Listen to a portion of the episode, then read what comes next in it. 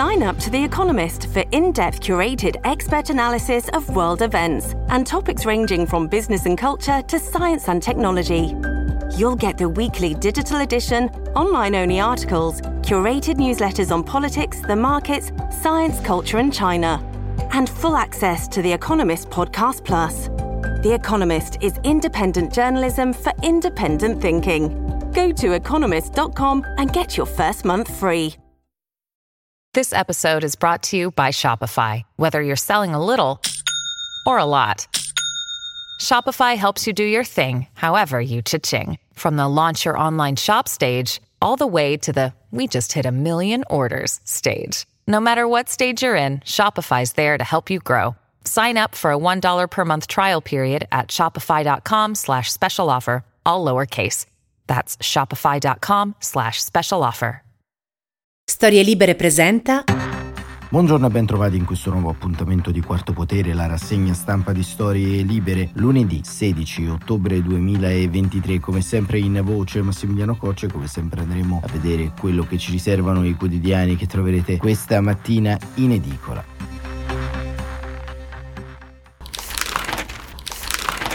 Partiamo subito dalle prime pagine in cui la guerra tra Israele e Hamas campeggia forte sulle titolazioni dei principali quotidiani, ma oggi c'è anche spazio alle cosiddette analisi di contorno, ovvero come gli alleati e i partner dell'area di Hamas sfidano l'Occidente, sfidano gli Stati Uniti, in questo caso Iran usa tensioni e paura, questo è il titolo del Corriere della Sera e la Repubblica invece titola Il fronte del Libano. Nel taglio centrale invece c'è una notizia che arriva dalla Polonia dove c'è stato un ribaltone, un cambio importantissimo di governo.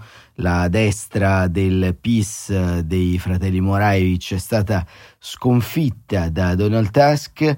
Ho vinto, la Polonia rinasce e questo è il eh, sottotitolo della notizia con appunto Tusk che esulta in prima pagina della Repubblica.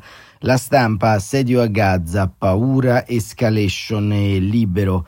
Hamas cerca la strage a Gaza, scudi umani per le belve. Il giornale Tale madre, tale figlio e il quotidiano diretto da Sallusti si concentra sulla vicenda della giudice apostolico, altro scandalo per l'apostolico. La giudice che libera i clandestini come teste fece scagionare il ragazzo, il figlio, accusato di aver aggredito un poliziotto nel 2019. Il fatto quotidiano Gaza, tutto il nord raso al suolo, gli Stati Uniti temono la guerra totale e ancora la verità sull'orlo della guerra mondiale, il tempo, Netanyahu isolato, rallenta e domani fuga da Gaza che attende l'attacco, la diplomazia prova a frenare Israele, il messaggero Gaza il conflitto si allarga, il sole 24 ore Gaza pressing per evitare l'escalation, razzi sul Libano. Questi appunto sono i titoli dei quotidiani. Oggi è lunedì, molti quotidiani non li trovate in edicola, ma entriamo all'interno del cuore di queste notizie e la questione più importante mi appaiono le tensioni tra Iran e Stati Uniti e sul Corriere della Sera la corrispondente da New York Viviana Mazza ne dà una fotografia molto molto puntuale. Gli Stati Uniti hanno fatto arrivare il messaggio all'Iran sia inviando una seconda portaerei e raddoppiando i caccia fino a un centinaio nella regione che attraverso canali privati. Non è una provocazione, è un deterrente. Nessuno faccia nulla che espanda questo conflitto, che aumenti l'aggressione a Israele da alcuna direzione ha ripetuto ieri il segretario di Stato Anthony Blinken. L'Iran ha fatto arrivare la sua risposta attraverso gli alleati USA e l'inviato ONU per il Medio Oriente Tom Wendland. Non vogliamo l'escalation, ma dovremo intervenire se l'operazione di Israele a Gaza continua. Gli scambi di avvertimenti continuano in tv. Il ministro degli esteri iraniano Hossein Amir Abdollahin che ha visto il leader politico di Hamas in Qatar e il leader di Hezbollah in Libano, ha detto ieri ad Al Jazeera se l'entità sionista decide di entrare a Gaza, i leader della resistenza trasformeranno le forze di occupazione in un camposanto. Gli Stati Uniti subiranno danni significativi. E Jake Sullivan, il consigliere per la sicurezza nazionale statunitense, in un'intervista alla CBS, ha ribadito la minaccia è reale, c'è il rischio di escalation di questo conflitto, dell'apertura di un secondo fronte nel nord e ovviamente del coinvolgimento dell'Iran. Dobbiamo prepararci a ogni evenienza. I generali esprimono preoccupazione che l'America possa essere trascinata nel conflitto, scrive il Times. E la Cina anche entra in gioco. Blinken aveva telefonato al suo omologo Wang Yi chiedendo di usare l'influenza di Pechino per la de-escalation, ma mentre Blinken ha cercato di limitare le critiche a Israele dei paesi arabi, i comunicati della Repubblica Popolare affermano che Wang ha detto al suo omologo saudita che le azioni di Israele sono già andate al di là dell'autodifesa e che dovrebbe ascoltare gli appelli della comunità internazionale e del segretario dell'ONU e fermare la punizione collettiva del popolo di Gaza. E all'omologo iraniano, che è la causa principale della situazione israelo-palestinese, che il diritto del popolo palestinese di avere uno Stato è stato messo da parte per molto tempo. Blinken torna oggi in Israele per condividere quello che ha sentito ed imparato in tre giorni in sei paesi arabi Buone idee per andare avanti, incluso come portare aiuti ai palestinesi a Gaza e sul futuro, che per gli USA resta quello di due stati. Sottolinea che questi paesi condannano le azioni di Hamas e che tutti i suoi interlocutori sono preoccupati e determinati ad evitare l'espandersi del conflitto. Gli sforzi diplomatici americani si concentreranno sul rilascio degli ostaggi in mano ad Hamas, la creazione di corridoi umanitari per Gaza, oltre che l'uscita di palestinesi con doppia cittadinanza, nella speranza che ciò contribuisca alla de-escalation. L'Iran ha detto all'inviato ONU che cercherà di aiutare a liberare gli ostaggi, ma ci sono linee rosse, l'offensiva a Gaza. Nella notte il presidente Biden ha detto che sarebbe un grosso errore l'occupazione di Gaza da parte di Israele, ma la Casa Bianca finora ha evitato di parlare di un cessato il fuoco che è visto come cruciale anche dai paesi arabi ai fini della de-escalation. L'amministrazione statunitense non pone linee rosse al diritto di Israele a difendersi e assicurarsi che un attacco come quello di Hamas non accada mai più, anche se ora parla con maggiore fermezza della protezione dei palestinesi innocenti, assicura che l'acqua sarebbe tornata ieri in parte della striscia e ha nominato David Satterfield inviato per gli aiuti umanitari a Gaza. Ecco, vedete insomma come si sta un po' anche chiarendo il panorama intorno all'azione militare di terra che Israele sicuramente porterà avanti, ma questo diciamo è un um, tema che pone tanti punti e tante linee. Vedete, insomma, Israele si trova in qualche modo a dover fronteggiare almeno due fronti, quello col confine libanese con Hezbollah e quello interno alla striscia di Gaza e interno fondamentalmente alla volontà dell'Iran di supportare Hamas in tutto e per tutto, visto che anche questo attacco, nonostante le smentite, è stato congiuntamente pianificato. E sul Corriere della Sera c'è un'intervista a Charles Schultman, consigliere qualche anno fa di Barack Obama alla Casa Bianca, ed è docente di relazioni internazionali alla Georgetown University. L'analisi di Kutman è abbastanza problematica. E così in questa intervista di Giuseppe Sarcina dice crisi piena di insidie se Hezbollah attaccasse Biden potrebbe reagire. E appunto a pagina 8 del Corriere della Sera Sarcina scrive uno scontro diretto con l'Iran è remoto ma non può essere escluso. Joe Biden non vuole la guerra con l'Iran ma la crisi di Gaza sarà piena di insidie politiche per il presidente americano Charles Chupman, 65 anni, già consigliere di Barack Obama alla Casa Bianca e docente di relazioni internazionali alla Georgetown University di Washington, prevede scenari complicati un po' su tutti i fronti. Lo raggiungiamo al telefono nella capitale americana. Prima l'Ucraina, ora Gaza. Biden è sempre più sotto pressione.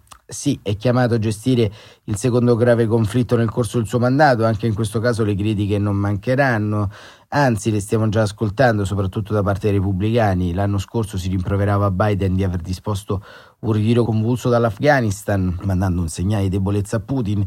Ora sentiamo dire che gli Stati Uniti hanno trascurato il Medio Oriente, che hanno prestato sufficiente attenzione alla crescita di Hamas e così via.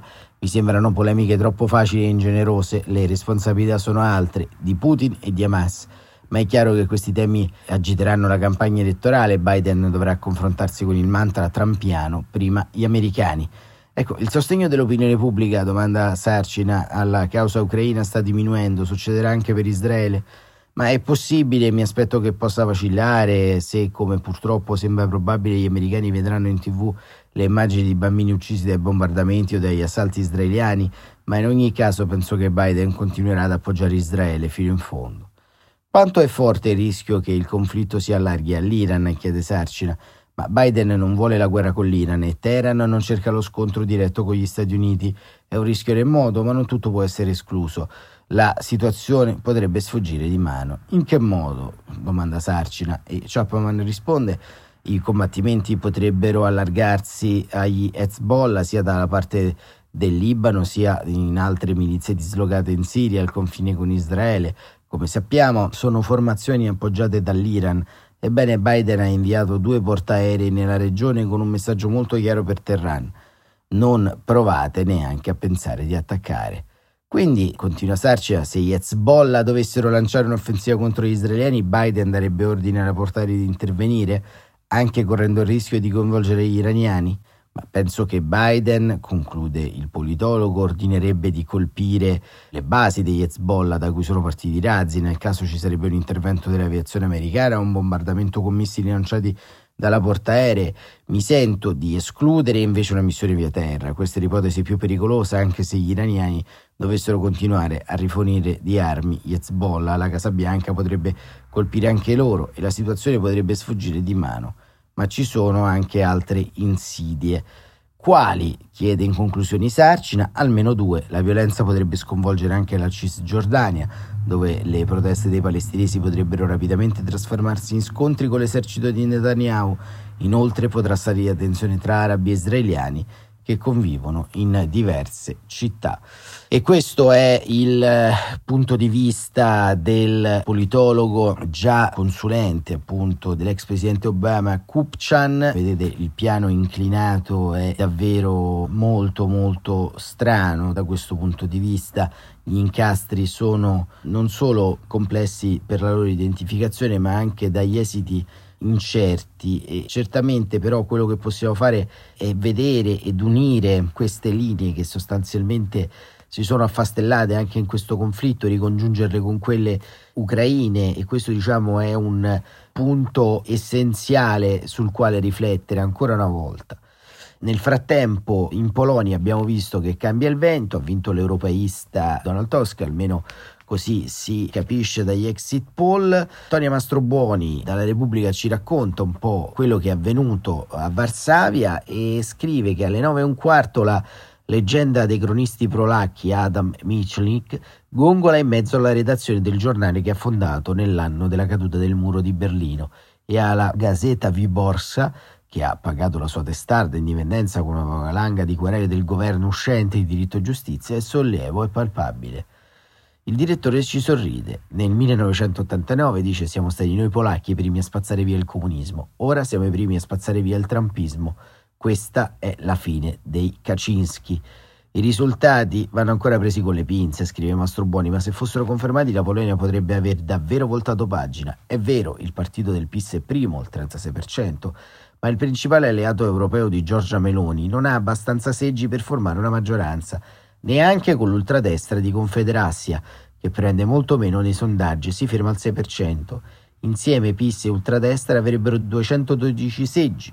Per la maggioranza alla Camera bassa ne servono almeno 230. Trionfa contro le attese battendo i sondaggi più ottimistici l'opposizione di Donald Tusk la piattaforma civica supera per gli exit poll il 31%, 163 seggi. La terza via incassa il 13%, 55 seggi e la nuova sinistra 30 seggi. L'opposizione potrebbe conquistare 248 mandati, una maggioranza amplissima per governare d'ora in poi la Polonia.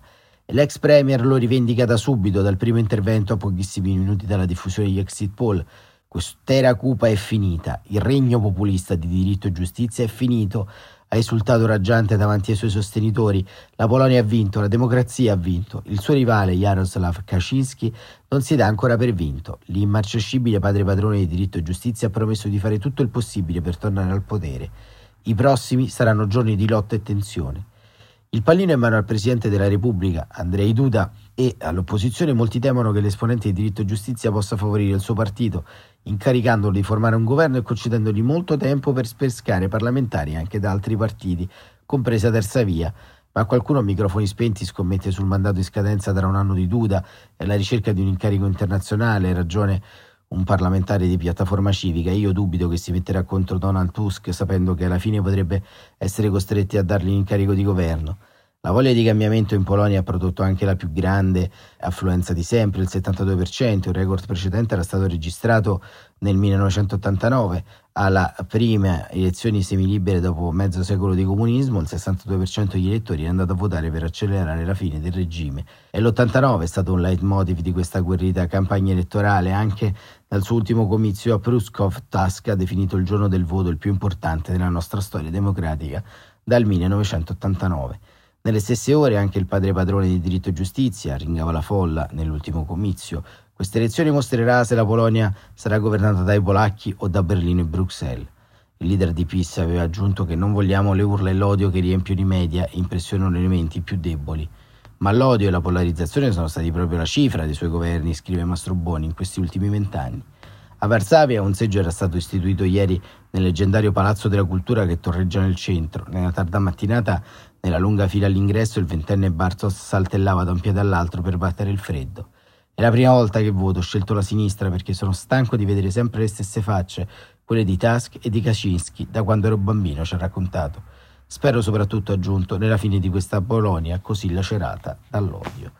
E forse questo ragazzo aveva ragione, così Tonia Mastrobuoni sulla Repubblica, quarto potere per questa mattina termina qui una piccola nota rispetto anche a parecchie polemiche che si stanno un po' succedendo in questi giorni. La prima riguarda la fiera di Francoforte che ha deciso di escludere la scrittrice palestinese Adania Shibli. Insomma, ci sembra un'esclusione davvero ingiustificata, un atto davvero grave e ci uniamo insomma al coro contro la censura espresso anche dall'Associazione Italiana degli Editori e degli editori indipendenti, chiedendo appunto che Adania Scibli, che con un dettaglio minore ha scritto un libro magistralmente intenso, forte e dedicato ad una vicenda davvero importante per rileggere anche la storia del Medio Oriente, non solo deve essere presente alla fiera di Francoforte, ma l'odio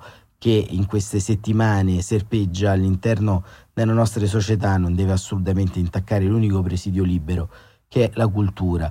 E il premio che doveva ricevere alla Bookmess di Francoforte appunto per questo romanzo il premio Libera to Praise penso che sia centrale anche per mandare un messaggio diverso perché Persone come Adania Scibli rendono più ricco il mondo intorno a noi. Con questa notazione chiudo questa rassegna stampa invitandovi anche a iscrivervi alla rassegna stampa di Quarto Potere sul sito www.storielibere.fm trovate tutte le istruzioni. Grazie e buon inizio di settimana a tutte e a tutti.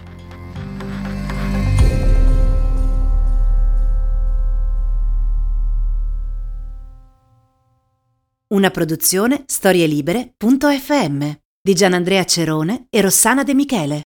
Coordinamento editoriale Guido Guenci.